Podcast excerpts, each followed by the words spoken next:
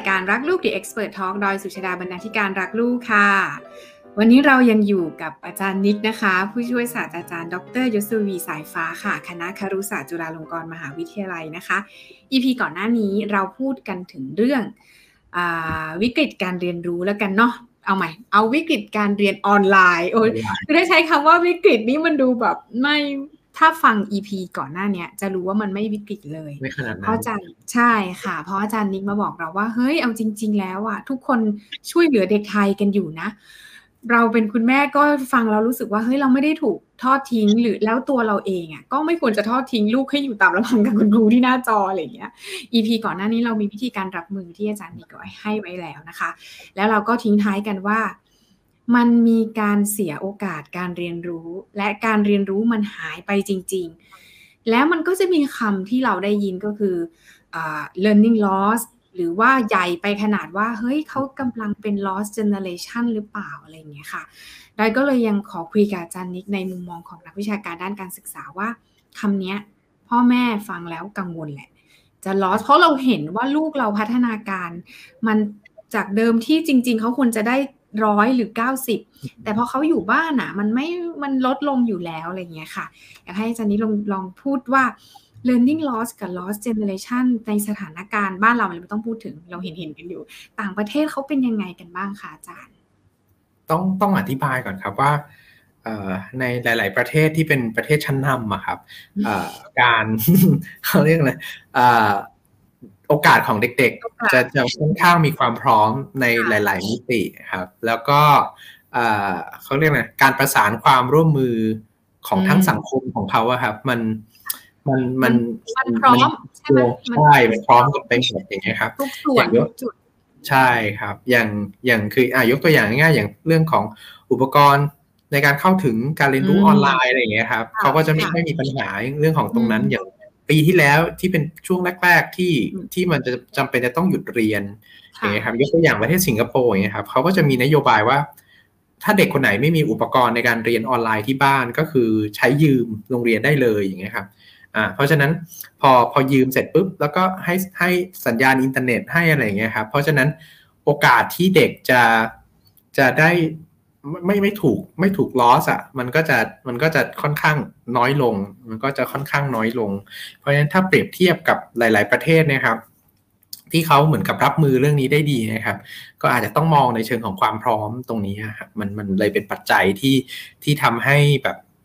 การลอสมันมีสัดส่วนที่ไม่ค่อยเท่ากันเท่าไหร่อืม เอาจริง ๆ มันไม่ใช่แค่ประเทศเราหรอก มันก็คือในหลายประเทศที่มันเราก็มันลอสไปด้วยกันใช่ครับค่ะ ทีนี้มันจะใหญ่โตไปถึงขนาดว่าเด็กยุคนี้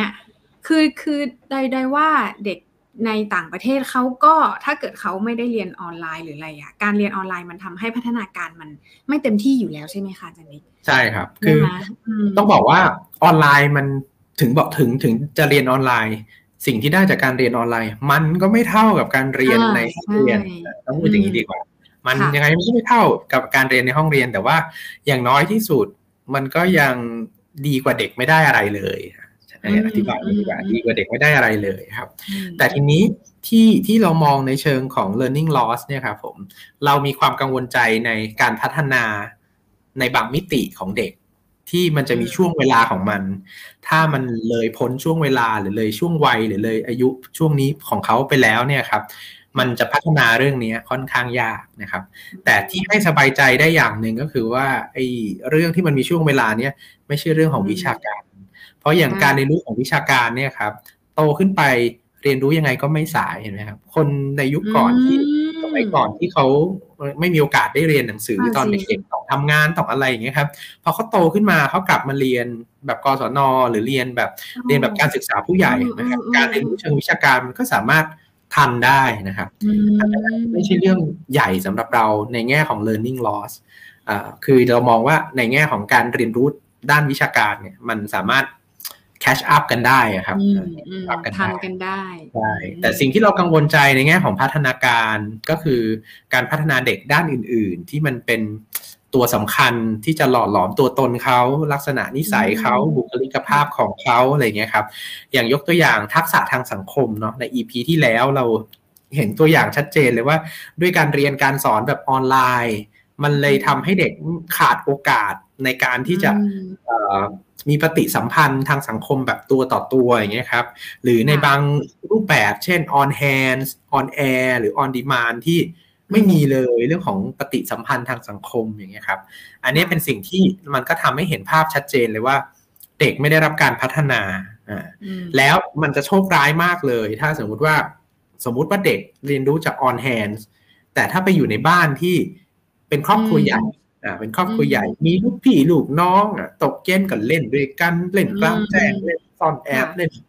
เล่นวิ่งไล่จับเล่นอะไรกันคือ หรือมีพี่ป้านะอาที่มันมีคนหลายเพศหลายวัยอย่างเงี้ยครับอะอย่างน้อยที่สุดบริบทที่เขาอยู่ในบ้านแบบนั้นเขาจะได้มีโอกาสได้ฝึกฝนการใช้ปฏิทักษะทางสังคมได้ครับ แต่ถ้าสมมติว่าเด็กที่ อยู่ในคอนโดที่คุณแม่ก็ต้องทำงานออนไลน์ทั้งวันเลยรถของทั้งวันอะไรเงี้ยแล้วคุณพ่อออกไปทำงานข้างนอกอะไรเงี้ยนะครับ ก็จะสังเกตเห็นว่า อ่า มันเป็นลักษณะของการที่เขาหายไปเลยอะเด็กจะไม่ได้รับการสูญเสียตรงนี้นะครับ เพราะฉะนั้นจริงๆจะบอกว่า learning loss อะมันคือ มันเป็นผลของการเสียโอกาสในการเรียนรู้ดีกว่า มันเป็นผลของการเสียโอกาสซึ่งไอ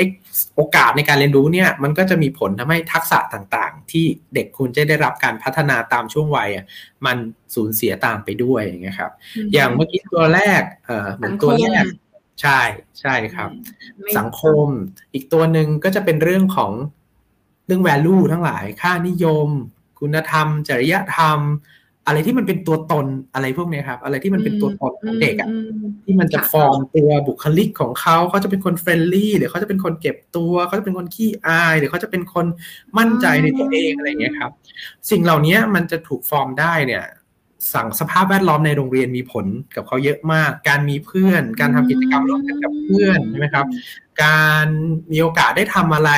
หน้าชั้นเรียนหรือหน้าเสาธงแสดงความเป็นผู้นำหรืออะไรเงี้ยครับ สิ่งนี้ต่างหากที่เรากังวลว่ามันจะเป็น learning loss สำหรับเด็ก เพราะว่าแน่นอนออนไลน์มันไม่สามารถทำให้เด็กได้ฝึกฝนสิ่งเหล่านี้ได้ อย่างเป็นจริงเป็นจังนะครับon hand ไม่ต้องพูดถึง on air on demand ลืมไปเลยใช่ไหมครับ นั่นแหละครับนี่คือสิ่งที่เราเราเรามองในแง่ของ learning loss มากกว่า แต่ถามว่า ไอ้สิ่งเหล่านี้มันก็มีผลเหมือนกันนะครับ อย่างเวลาเราพูดถึงเรื่องของ ถ้าเป็นการเรียนรู้เชิงวิชาการนะครับ มันมีผลสืบเนื่องกันนะครับ สมมุติว่าเรามองในแง่ของพัฒนาการทางด้านภาษาอย่างเงี้ยครับ การเรียนรู้ของเด็กในช่วงเนี้ยที่มันเป็น on-site ไม่ได้เนี่ยนะครับ สมมุติว่าเด็กไม่ได้รับการพัฒนาในเรื่องของภาษา อยู่บ้านไม่ค่อยได้พูดคุยกับใคร เล่น iPad ดู YouTube อย่างเดียว หรือเล่นเกมอย่างเดียว เด็กไม่ได้ฝึกฝนภาษาเลยอย่างเงี้ยครับแน่นอนพอเข้ามาสู่บริบทของการเรียนรู้นะครับ ข้อจำกัดในแง่ของภาษาในการสื่อสาร ก็ทำให้เขาศักยภาพหรือประสิทธิภาพในการเรียนรู้ของเขาก็จะลดลง มันก็จะมีผลตามมาเพราะฉะนั้นมันก็จะสัมพันธ์กันไปหมดนะครับ หรือบางคนอาจจะเกิดความเคยชินกับการอยู่บ้าน ถ้าถึงวันหนึ่งโรงเรียนพร้อมแล้ว ปลอดภัยแล้ว ปรากฏว่าสกูโฟเบียซะงั้น ไม่ไป ไม่ชอบชอบอยู่บ้าน มันสบายมันสบายไปแล้วแต่เราต้องมาแบบคือเขาเข้าใจว่าคงทุกบ้านคงไม่มีบ้านไหนที่แบบแปดโมงตรงเรียกลูกมาเคารพธงชาติ แล้วก็สวดมนต์ตอนเช้าก่อนเริ่มเรียนคาบแรกคือ เข้าใจว่าไม่ได้อาบน้ำไปนั่งเรียนออนไลน์อะไรเงี้ยมันสบายเออจริงสบายกว่าจริง ๆ และอีกส่วนหนึ่งอีกไอตัวนี้บุมพูดไม่ได้เลยดิสซิปลินครับ ระเบียบวินัยความรับผิดชอบอะไรอย่างเงี้ยครับ อันเนี้ย เสียหาย อันนี้จะใช้คำว่าเสียหายยับเยินอย่าว่าแต่ลอสเลยมันมันมันพังอะมันพังไปเลยครับ คือคือแล้วมันเป็นช่วงวัยเขาไงครับ มันเป็นช่วงวัยเพราะอะไรเพราะว่าพัฒนาการเด็กโดยเฉพาะเด็กอนุบาลหรือเด็กประถมนะครับ ครูหรือบริบทแวดล้อมมันยังมีส่วน จูงใจเขาในการทำอะไรส่วนเชฟเขาส่วนใช่ใช่ส่วนกำหนดเขาเนาะให้มันเป็นยังไงครับ อย่างสมมุติว่าอยู่ในห้องก็จะมีกฎกติกา มีข้อตกลงในห้องเรียนอะไรอย่างเงี้ยครับเขาเขาเขารู้ว่าต้องทำแบบนี้แบบนี้ไงอยู่ในห้องเรียนจริงอ๋อเพื่อนทำแล้วเขาจะไม่ทำเหรอถ้าเพื่อนทำแล้วครูชมทำไมเขาจะไม่ทำอย่างเงี้ยเห็นไหมมันก็จะมีกลไกในการที่จะหล่อหลอกเขาอะไรเงี้ยครับซึ่งอันนี้แหละคือข้อจำกัดที่เราบอกว่ามันหายมันหายมันหายไปแล้ว ข้อที่น่ากังวลก็คือมันมีช่วงเวลาของมันอะครับคือถ้าสมมติว่าปุ๊บอิฟก่อนปุ๊บอิฟก่อนว่าถ้าสมมติว่าเราอยู่อย่างนี้ไปสักแบบปีสองปีอะไรอย่างเงี้ยครับ เด็กที่อยู่ประมาณห้าขวบหกขวบอะไรเงี้ยแล้วอยู่อย่างนี้แบบสักปีสองปีจนกระทั่งแบบเขาไม่ได้พัฒนาเรื่องนี้เลย อันนี้แหละ เราว่าน่าจะมีผลกับบุคลิกภาพของเด็กกลุ่มนี้อะไรเงี้ยอาจจะแบบนำพาไปถึงแบบ เข้าสังคมไม่เป็นหรืออะไรเงี้ยครับพาไปถึงจุดนั้นได้ หรือปรับตัวกับคนอื่นไม่ได้ โตขึ้นไปก็ทำงานกับคนอื่นยากลำบาก อันนี้คือผลที่เรามองว่ามันมันคือ learning loss ที่มันควรจะเป็น แต่โดยส่วนตัวไม่ได้มอง learning loss ในแง่ของวิชาการว่าแบบอ่านเขียนไม่ได้บวกลบเลขไม่ได้ แก้จดปัญหาเลขสามสี่ชั้นไม่ได้อย่างเงี้ยเรามองว่าเรื่องนั้นอะเป็นเรื่องที่แบบ catch up ตามหลังได้ครับมันมีเลเวลหรือมันมีระดับของการเรียนรู้หรือวิธีการสังเกตไหมคะว่าไม่ได้ละ ต้องทำอะไรสักอย่างกับลูกแล้ว หรือยังไงมันมันลอสมันก็ลอสเท่ากันหมดมันเห็นเท่ากันหมดอะไรเงี้ยค่ะอาจารย์ไม่เท่าไม่เท่าจริง ๆ เพราะว่าพัฒนาการเด็กแต่ละด้านอะมันไม่เท่ากัน ต้องสังเกตอย่างเดียวครับ คือสังเกตแล้วต้องรู้จักเขาด้วยอะครับ คือถ้าเราสังเกตลูกอยู่ตลอดเวลา แล้วเรารู้จักตัวตนของลูกตลอดเวลา อะไรเปลี่ยนนิ่งเราจะรู้ทันทีเลยว่าไอ้นี่ผิดปกติแล้วสมมติเคยพูดเยอะๆพูดเยอะ พอกดอยู่วันหนึ่งแบบถามคำตอบคำอะไรเงี้ย เราก็จะแบบงอนอะไรพ่อหรือเปล่าลูกเอาจริง ๆ หรือเป็นอะไรเล่าได้ไหมอะไรเงี้ยมาคุยกันหน่อยสองคนไหมอะไรเงี้ยคือมันจะต้องสังเกตมันถึงจะรู้อะครับผม แล้วก็อีกส่วนหนึ่งที่จะสามารถรู้ได้คือมันจะมีสถานการณ์ให้เห็น สถานการณ์บางอย่างเกิดขึ้น แล้วถ้าเขาแสดงหรือไม่แสดงพฤติกรรมอะไรออกมาเนี่ย บางทีมันดูจากตรงนั้นได้ไงครับ อย่างยกตัวอย่างเช่น พฤติกรรมด้านด้านเอ่อ value ตัวหนึ่งคือการแบ่งปันอย่างเงี้ย sharing อย่างเงี้ยครับถ้าสมมติว่าเขาอยู่แต่บ้านเขาไม่เคยต้องแชร์กับใคร เพราะเขาเป็นลูกคนเดียวอย่างเงี้ยครับปรากฏว่าช่วงเวลาที่มันออนไซต์เขาไม่เคยถูกได้รับทรีทเมนต์สอนว่าการแบ่งปันดียังไงหรืออะไรยังไงอย่างเงี้ยนะครับ ปรากฏว่าเราก็ไม่รู้นี่ว่าลูกหายตรงนี้ไปถูกไหมเพราะว่า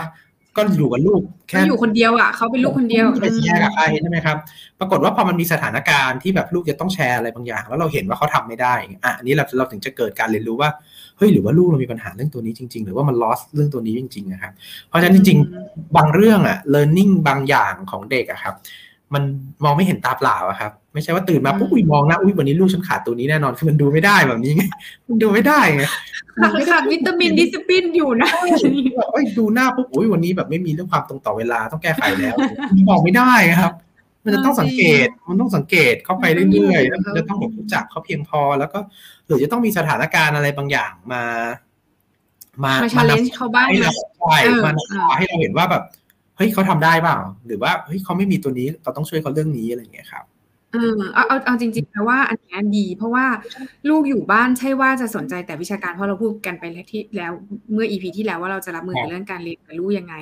มันไม่ใช่ว่าเขาไม่ไปโรงเรียนแล้วเราจะสบายนะ มันคือเราต้องสังเกตพฤติกรรมลูกเพราะเดิมทีเอาจริงๆอุบอิบเหมือนกันว่าพ่อแม่เราก็มักจะคิดว่าไปโรงเรียนฝากลูกไว้ที่โรงเรียนเป็นหน้าที่ของโรงเรียนแล้ว นี่คือความจริงที่ครูบางคนรู้จักลูกเราดีมากกว่าตัวเราเอง เวลาเนี้ยแหละมันเป็นเวลาที่จะทำให้ให้เรารู้จักลูกเราแล้วก็เรียนรู้กันไปด้วยใช่ไหมคะอาจารย์ช่วยโอกาสดีเพราะไม่งั้นจากเราก็จะไม่รู้ว่าลูกเป็นยังไง ซึ่งจริงเรียนนิ่งหร อกถ้าใดฟังคือมันเกิดขึ้นแน่ๆแหละ มันจะมากมั่นใจมันเกิดขึ้นแน่ๆ ไม่ว่าลูกคุณจะเคยมีพัฒนาการดียังไง มันจะมากหรือมันจะน้อย มันแล้วแต่เด็ก มันแล้วแต่พ่อแม่ในการที่จะรับมือ ซึ่งเราจะรับมือได้เราต้องสังเกตใกล้ชิดกับลูก ทีนี้วิธีการเติมนะคะ อยากให้เติมในมุมมองของคุณพ่อนิดนึงค่ะเป็นพ่อลูกสองและกำลังจะเป็นอีกหนึ่งคนใช่ไหมคะ ตอนนี้ภรรยาใส่ด้วยนะคะกำลังตั้งครรภ์อยู่ 25 สัปดาห์ขอบคุณค่ะท้องตอนโควิดนี่สารภาพว่าไม่สบาย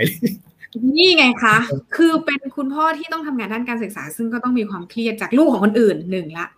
ลูกของตัวเองสองคนที่อยู่ในวัยปฐมวัยค่ะ ทุกคนค่ะ ขี่คอขี่หลังใน Facebook ของอาจารย์โยจบีนี่ค่ะ เราเห็นแล้วแบบโอ้เราฉันเบาไปเลยและภรรยา และภรรยาที่กำลังตั้งท้อง เนี่ย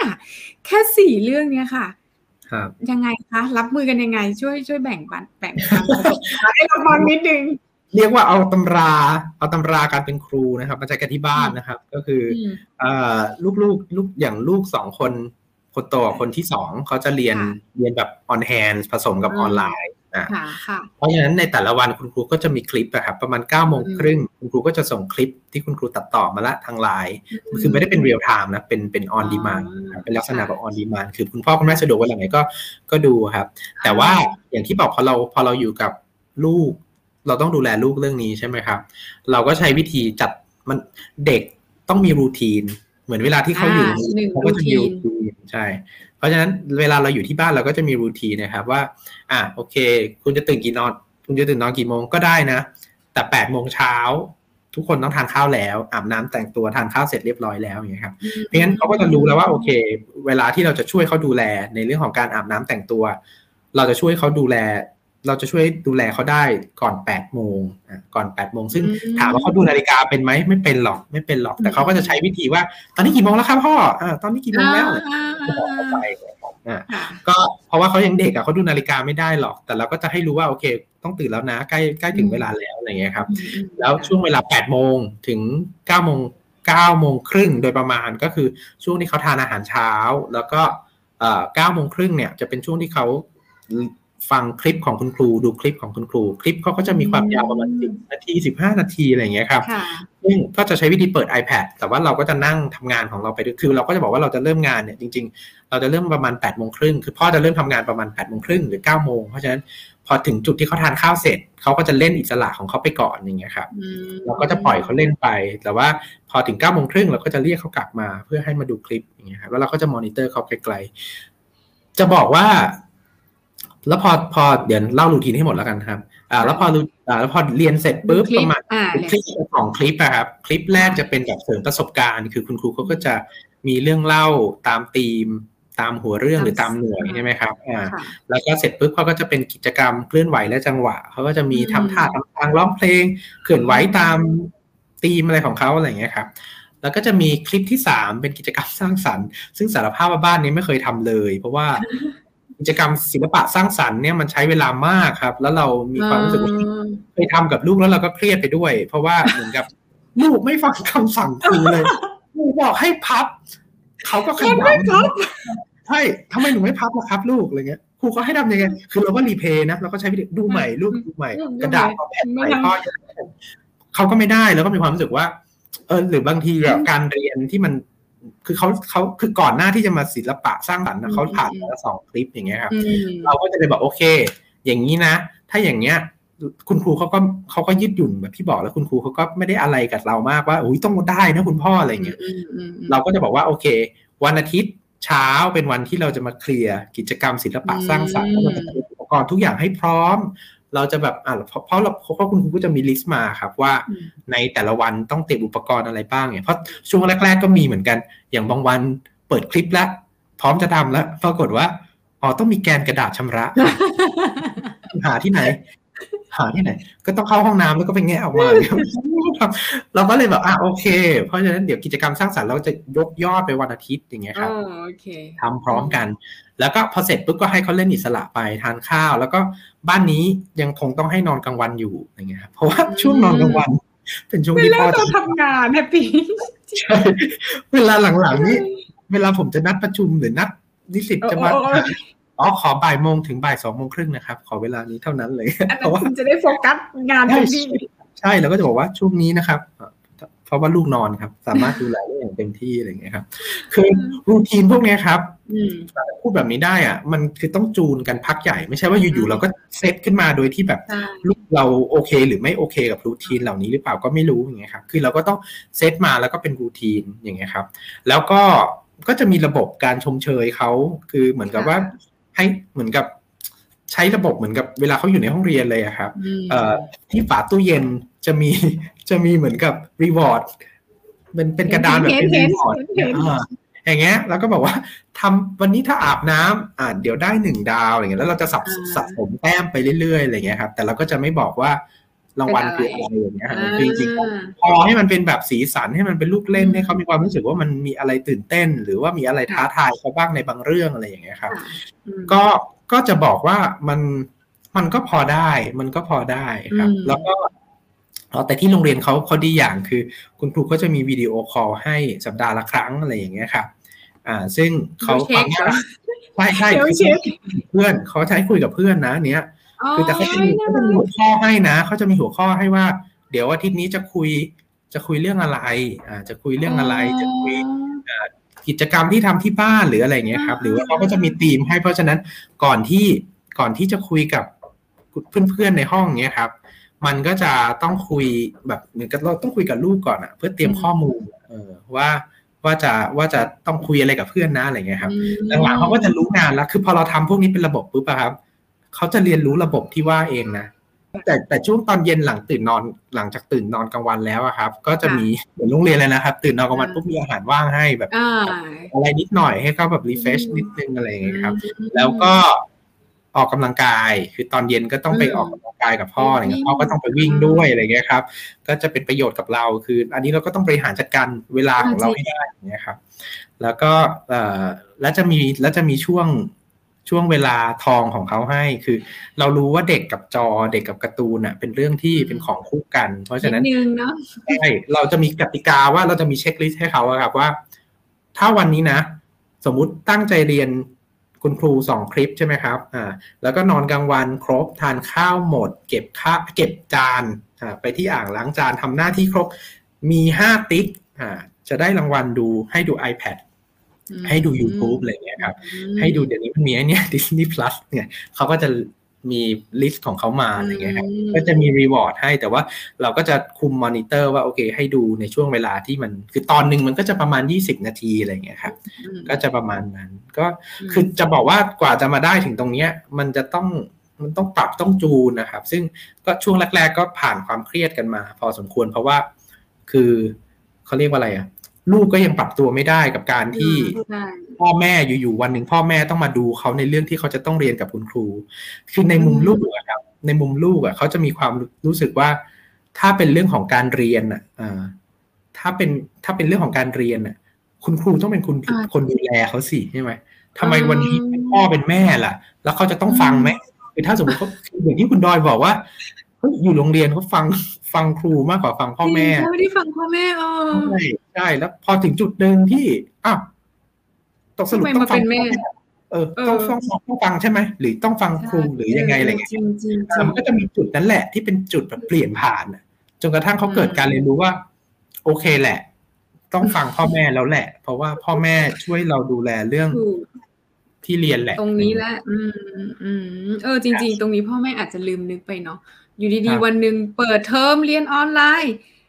อะลูกทำกันว่าเดี๋ยวเมื่อก่อนไม่เห็นเคยจะสนใจเลยอะไรอย่างเงี้ยนะอยู่ดีๆก็เออจริงค่ะทีนี้มันจะมีคุยกับเพื่อนอีกเรื่องหนึ่งอะครับ คือคุยกับเพื่อนเพราะเพื่อนก็มีลูกเหมือนกัน แล้วก็ก็คุยกันเรื่องนี้แล้วเขาก็มีความรู้สึกว่า คือเพื่อนมาปรึกษาว่าเฮ้ยจะต้องทำยังไงมีความรู้สึกว่าลูกแบบทำนู่นทำนี่ทำนั่นไม่ได้เลย ผมก็เลยถามเพื่อนบอกว่าเฮ้ยตอนเด็กๆอะเวลาทำการบ้านพ่อแม่เคยดูเราปะ บอกดูสิแบบเออ แล้วเรารู้สึกชอบไหมเขาก็บอกอืมไม่ชอบ อืมนั่นแหละลูกเราอะรู้สึกเหมือนกันตอนนี้เนี่ยเพราะฉะนั้นทำไมจำไม่ทำไมจำไม่ได้ผ่านไปแล้วเหมือนกันนะ อะไรอย่างนี้ใช่ไหมเออแฟลชแบ็กไปสามสิบปีย้อนหลังสิว่าเกิดอะไรขึ้นอะไรเงี้ยแบบflashback ย้อนกลับไปก็คือว่ายังไง เป็นพ่อเป็นแม่มันองค์ลงมันจำอะไรไม่ได้ มันต้องเป็นคนที่ครอบงำทุกสิ่งจริงจริงใช่ใช่ครับมันมันมันมีคำถามนี้เหมือนกันนะคะอาจารย์นิกว่า โดยเฉพาะคนที่กำลังจะส่งลูกกำลังจะเปิดเทอมเนี่ย เข้าอนุบาลหนึ่งมาคุยกันว่า ไม่ต้องเรียนมะ drop เลย อืม อย่างเงี้ย คือหนึ่งคือเอาอย่างนี้ drop ก่อนกำลังจะขึ้นอสองก่อนก่อนหน้าเนี้ยค่ะ มันจะมีมันจะมีคำถามก่อนหน้านี้ที่ที่มาคุยกันว่าเพราะตอนนี้จริงมันเปิดเทอมแล้วเนาะก็จะมีช่วงแบบ drop ดีกว่า หรือตอนเนี้ยเพิ่งมาแค่เทอมเดียวอะเทอมสอง drop ได้ไหมคะ อะไรเหล่านี้มันเริ่มเกิดขึ้นในแวดวงของพ่อแม่เพราะเอาจริงอย่างที่เรารู้คือ ยังไงลูกก็เรียนออนไลน์ที่บ้าน พ่อแม่ก็ต้องเรียนอยู่ดี และค่าเอาจริงเขาลดให้ อันนี้เรารู้เรารู้ภาระของโรงเรียน เรารู้ภาระของทุกคนว่ามันแน่มันต้องจ่ายค่าเทอม แต่ถ้าดรอปอะก็ไม่ต้องจ่ายไง เพราะยังไงเราก็ต้องเราก็ต้องดูแลลูกอยู่ดี อะไรเหล่านี้มันทำให้เสียการเรียนรู้ไหมคะในมุมมองของอาจารย์นะคะต้องต้องอธิบายอย่างนี้ครับ ในในอนุบาลเนี่ย เราการศึกษาปฐมวัยเนี่ยยังไม่นับว่าเป็นการศึกษาภาคบังคับอ่าเพราะฉะนั้นพอมันยังไม่เป็นการศึกษาภาคบังคับเนี่ยการ drop เนี่ยไม่ค่อยซีเรียสเท่าไหร่เออไม่ค่อยซีเรียสอันนี้มองในแง่ของตัวบทกฎหมายก่อนนะ ตัวบทกฎหมายคือดอกได้ค่ะไม่มีไม่มีวุฒิไม่มีวุฒิอสามไปต่อปหนึ่งก็ได้ใช่ไหมคะถ้าถ้าอายุถึงอ๋อโอเคที่อายุใช่เขาดูที่อายุ อันนี้อันนี้ตอบแบบตาม ตัวอักษรเลยนะครับ ตามแบบกฎหมายนะครับว่าบอกได้เป็นสิทธิ์เพราะว่าไม่ใช่ส่วนหนึ่งของการศึกษาภาคบังคับนะครับแต่ทีนี้อ่ามองในมุมของคุณพ่อคุณแม่เนี่ยครับ ยอมรับโดยเฉพาะอย่างนี้ประเด็นประเด็นข้อคำถามข้อนี้มักจะได้ยินในในในบริบทโรงเรียนที่มีค่าใช้จ่ายค่อนข้างสูง เช่น โรงเรียนนานาชาติอ่าอะไรนะครับที่เขาจะมีค่าใช้จ่ายค่อนข้างสูง เอ่อผม เข้าใจในความจำในข้อจำกัดของทุกฝ่ายเลย เพราะว่าตอนนี้ทุกคนได้รับผลกระทบในทางใดทางหนึ่ง เหมือนกันหมดเลย ไม่มีใครไม่ได้รับผลกระทบเลยใช่ไหมครับอันนั้นก็จะเป็นเป็นมุมมองของคุณพ่อคุณแม่เนาะนะครับ แต่ทีนี้ถ้าเป็นมุมมองของนักวิชาการนะครับ อย่างที่ผมบอกไปในตอนต้นของ EP นี้ก็คือ พัฒนาการบางด้านเนี่ยมันมันรอคอยไม่ได้นะครับ มันรอคอยไม่ได้หรือ พัฒนาการเรียนรู้บางอย่าง มันจำเป็นจะต้องอาศัยความต่อเนื่องในการพัฒนาในส่วนส่วนนั้นนะครับ มันถึงจะทำให้ฐานการเรียนรู้ของเขาเนี่ย มันมีความแม่นยำมันมีความคงทน มันมีความหนักแน่น พอที่จะใช้เป็นฐานสำหรับการเรียนรู้ในระดับที่มันสูงขึ้นต่อไปได้อย่างเงี้ยครับ เพราะฉะนั้นจริงๆ ถ้าถามในมุมของนักวิชาการเนี่ย ถ้าการดรอปของคุณพ่อคุณแม่อยู่บนเงื่อนไขและความจำเป็น ของข้อจำกัดเรื่องของค่าใช้จ่ายเรื่องของอะไรต่างๆ นานาเงี้ยครับแล้วเรามีความมั่นใจว่าเราจะสามารถดูแลลูกได้อย่างเต็มที่อ่าในขณะที่เขาอยู่ที่บ้านในช่วงระหว่างที่เขา drop อย่างเงี้ยครับ อันเนี้ยก็เรียกว่าค่อนข้างคลายความกังวลใจไปได้เยอะ ถ้าเป็นรูปการแบบนี้แล้วดีไม่ดีอาจจะดีกว่าด้วยซ้ำไป ถ้าสมมติว่าคุณพ่อคุณแม่แบบคุณแม่เป็น full time ที่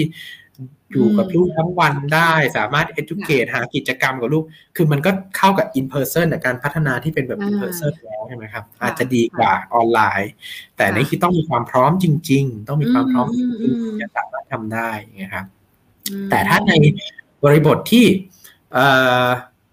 เขาเรียกอะไรนะครับ คุณพ่อคุณแม่ไม่ได้มีเวลาให้กับลูกเต็มที่ขนาดนั้น หรือเป็นลักษณะของการ ให้ลูกอยู่กับคุณย่าคุณยาย หรือคุณปู่คุณตา หรือพี่ป้าน้าอาในการช่วยดูอะไรอย่างเงี้ยครับ แล้วทุกท่านก็มีภารกิจส่วนตัวของท่านหมดอย่างเงี้ยครับ แล้วอันนี้ผมค่อนข้างกังวลใจการ drop เนี่ยอาจจะเป็นการทำให้เด็กสูญเสียโอกาส ไปไปไปไปโดยปริยายนะครับ ก็อาจจะเป็นการอธิบายลักษณะแบบนี้คือ มันพูดยากอะครับ คุณดอยว่าว่าจะควรหรือไม่ควร เพราะว่าแต่ละบริบทมันจะมี ความพร้อมมีข้อจำกัด แต่ละบ้านจะมีเหตุผลเชิงปัจจัยที่ไม่เหมือนกัน แต่ท้ายที่สุด สิ่งที่จะคิดเป็นเหตุผลหลักในการตัดสินใจเรื่องนี้ก็คือ ต้องดูที่ประโยชน์ของตัวลูกเป็นหลักครับ ถ้า drop แล้วลูกไม่เสียประโยชน์อะก็ไม่มีใครห้ามก็สามารถทำได้ ถ้าสมมุติว่า drop แล้วจากเดิมที่ลูกสมมุติว่าเรียนปกติได้เต็มร้อย พอมาเรียนออนไลน์ อาจจะลงลงมาเหลือสักประมาณ 50 หรือ 60 อะไรอย่างเงี้ยครับ แต่ถ้า drop นี่คือแล้วเราไม่มีความพร้อมนี่มันก็ 50ถึง60 มันก็จะไปไม่ถึงไง เพราะฉะนั้นมันก็มันมันก็คือได้นิดได้หน่อยก็ถือว่ายังยังยังได้ได้อยู่ยังได้อยู่ครับ คือในประเด็นนี้ก็ต้องช่างตวงวัด ใช่ครับช่างตวงวัดแต่ช่างตวงวัดบริบทของตัวเองว่าพร้อมไม่พร้อมหรือยังไง และก็ดูคำนึงถึงประโยชน์ของลูกเป็นตัวตั้งไอชอบที่บอกว่าได้ดีกว่าไม่ได้ เพราะเอาจริง ๆ แล้วการทำช่วงเวลาของเด็กพันผ่านแล้วผ่านเลยใช่ไอตรงนั้นแหละที่น่ากลัว ไม่ทำอะไรเลยอย่างนี้ไอตัวนี้ตัวนี้แหละที่น่ากลัวคือ ถ้ามันผ่านไปแล้วมันกลับมาแก้ไม่ได้อะครับแบบโอกาสที่จะพัฒนาเขาเรื่องนี้มันผ่านไปแล้ว แล้วมันมันกลับมามันจะพัฒนาเขาก็ได้แหละ แต่ว่าโอกาสที่มันจะได้เต็มร้อยเต็มที่มันก็จะไม่เหมือนเดิมอะไรเงี้ยครับ อืมโอเคค่ะ ก็งั้นถามเป็นคำถามสุดท้ายกับอาจารย์นิ้งแล้วกันว่า ในช่วงเวลานี้เราจะประคับประคองการเรียนรู้ของลูกอันเนี้ยเราโดยจะไม่พูดถึงเรื่องการเรียนออนไลน์ละเพราะเรารู้สึกว่าในเชิงวิชาการมันทันกันได้ มันทันกันได้ยังไงลูกก็ต้องเขียนเลขบวกเลขได้สักวันหนึ่งอะแต่สิ่งที่มันผ่านแล้วผ่านเลยอย่างเงี้ยค่ะ แล้วเราอยู่กับลูกทุกวันอะเราไม่อยากเสียโอกาสตรงนี้ไป เราต้องทํำยังไงดีอะค่ะอาจารย์อันที่หนึ่งเลยครับ ต้องจัดการตัวเองที่เป็นพ่อแม่ก่อนครับ ต้องต้องจัดการตัวเราเองก่อน คือถ้าถ้าเรายังจัดการตัวเราเองไม่ได้ เราจะไม่มีความพร้อมมากพอที่เราจะไปช่วยลูกได้ ต้องทำความเข้าใจก่อนว่าการเรียนรู้ของลูกที่เรียนรู้จากที่บ้านในขณะนี้ครับ ลูกเราอยู่ในวัยพึ่งพิงผู้ใหญ่ลูกเรายังไม่ได้มีวุฒิภาวะที่เขาจะพึ่งพาตัวเองได้ได้ได้ได้ได้ได้ในทุก ๆ เรื่องนะครับเขายังต้องการพึ่งพาเราอยู่ เพราะฉะนั้นในแง่ของการดูแลให้ให้การดูแลลูกเพื่อที่จะไม่ไม่ให้สูญเสียอะไรไปมากกว่านี้ครับ เราก็ต้องพร้อมก่อน ความพร้อมของเราหลัก ๆ ที่ลูกต้องการคืออะไร ก็คือเวลาก็คือเวลา เพราะฉะนั้นเราอาจจำเป็นจะต้องปรับตารางชีวิตของเราใหม่ครับสารภาพว่าอย่างผมเองอะ่ะช่วงเวลาที่ผมจะสามารถตรวจการบ้านนิสิตหรือทำงานอะไรเนี่ยครับ คือช่วงเวลาประมาณ5นาฬิกา30 นาที ถึงเวลา7โมงครึ่งครับคือตื่นแต่เช้ามืดแล้วมาทำอ่าแล้วก็ก่อนเขาตื่น คือถ้าสมมติเขาตื่นปุ๊บแปลว่าโอเค งานของเราจะต้องพักก่อนเท่านี้ได้จบลงแล้ว งานเราได้จบลงแล้ววันนี้มีพักบ่ายต่ออย่างเงี้ย มีจะมีมันก็พ่วงอะไรเงี้ยครับ คือเราก็จะโอเคได้เราทำถึงเจ็ดโมงครึ่งแล้วเราก็ไปดูเขาอาบน้ำพอดูเขาอาบน้ำทานข้าวเสร็จปุ๊บเราก็มาทำต่อประมาณแปดโมงครึ่งแล้วพอเก้าโมงครึ่งเราก็ช่วยเขาดูเรื่องเรียนนิดนึง แต่ในขณะที่เขาเรียนอะด้วยความที่เขาเรียนจากคลิปเนี่ยครับเราก็ทำงานของเราไปด้วยอย่างเงี้ยครับแล้วก็อีกช่วงเวลาทองก็คือช่วงเขานอนกลางวันไม่เป็นช่วงใช่ ก็คือพอพอมันจัดระบบตัวเองได้ครับจัดระบบชีวิตได้ แล้วเราเอาตัวเองไปอยู่ในระบบชีวิตนั้นได้แล้ว แล้วลูกก็เรียนรู้ระบบดังว่า แล้วก็สามารถปรับตัวเข้ามาได้อย่างเงี้ยครับ มันก็ทำให้การใช้ชีวิตมันมันมันไปได้เหมือนกัน ปกติบ้านผมเป็นคนออกบ้านตลอดครับแบบทุกเดือนต้องเดี๋ยวต้องไปเที่ยวเดี๋ยวต้องไปอะไรสักที่หนึ่งมาถึงตอนนี้เราก็ตอนแรกที่แบบเราอยู่ในสภาวะล็อกดาวน์เราก็มองหน้ากับแฟนแล้วก็ เฮ้บ้านเราจะอยู่ได้หรือเปล่าบ้านเราไม่เคยอยู่นิ่งๆกันเลยนะทุกคนอะไรเงี้ยครับก็ช่วงแรกเราก็คิดว่าเราจะมีปัญหากับเรื่องนี้เหมือนกันนะครับ ปรากฏว่าพอเราปรับรูทีน ปรับการใช้ชีวิตของเราทั้งทั้งตัวเราเองที่เป็นพ่อเป็นแม่เขาแล้วก็ตัวลูกด้วยอย่างเงี้ยครับ มันก็เลยทำให้อะก็อยู่กันได้นี่นาอะไรเงี้ยครับ บางทีบางทีจะแบบบางวันคือบางช่วงอะ เราก็มีความรู้สึกว่าลูกอยู่แต่ในบ้านอย่างเดียวอะควรต้องออกไปเปิดหูเปิดตาไหมแล้วก็จะมีแบบ เช่นวันอาทิตย์อย่างเงี้ยครับเราก็จะแบบปะไปนั่งรถเล่นไม่ต้องไปแวะไหน ไม่ต้องไปลงที่แบบนั่งรถเล่นเลยรอบกลุ่มอะไรเห็นท้องฟ้าอะไรยังไงว่าใช่ครับใช่อย่างเงี้ยครับพาไปดูนั่นบุญนี่อะไรเงี้ยครับ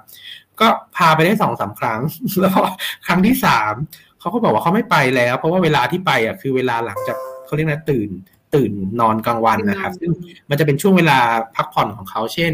เอ่อเป็นช่วงรับประทานอาหารว่างช่วงนี้เขาจะเล่นของเขาอะไรเงี้ยครับ การที่ออกไปนั่งรถเล่นอย่างเงี้ย เขาไม่จอยเขาไม่ความสุขมันเปลี่ยนเขาเพราะฉะนั้นก็ก็ก็ฟังเขาหลังจากนั้นก็บอกโอเค ถ้าถ้าหนูอยากออกก็ออกนะ แต่ว่าโอเคก็ถ้าหนูยังไม่อยากออกก็ไม่ออกไม่ก็ไม่เป็นไรแล้วก็อยู่บ้านแล้วกิจกรรมของเราไปอะไรอย่างเงี้ยครับคือหนึ่งคือให้เวลาเขาสองคือต้องสังเกตดูความต้องการของเขาดูว่าเขาต้องการความช่วยเหลืออะไรจากเราแล้วก็แล้วก็ให้ในสิ่งที่เขาต้องการความช่วยเหลืออย่างเงี้ยครับผม ถอนหายใจ แอบถอนหายใจเพราะจริงๆเรา เราต้องอยู่กับภาวะแบบนี้กันไปอีกสักระยะหนึ่งเลย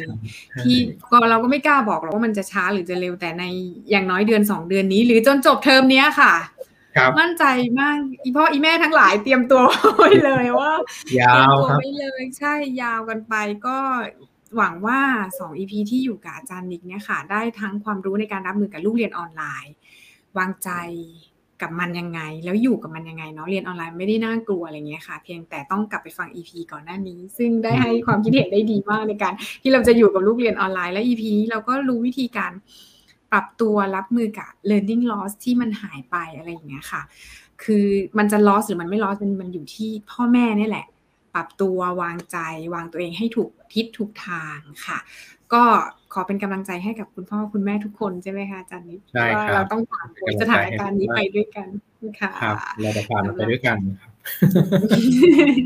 ค่ะสำหรับ EP นี้ก็ต้องขอขอบคุณอาจารย์นิกมากนะคะ ผู้ช่วยศาสตราจารย์ ดรยศวีสายฟ้า คณะครุศาสตร์จุฬาลงกรณ์มหาวิทยาลัยค่ะขอบคุณมากครับผมขอบคุณมากครับขอบคุณครับ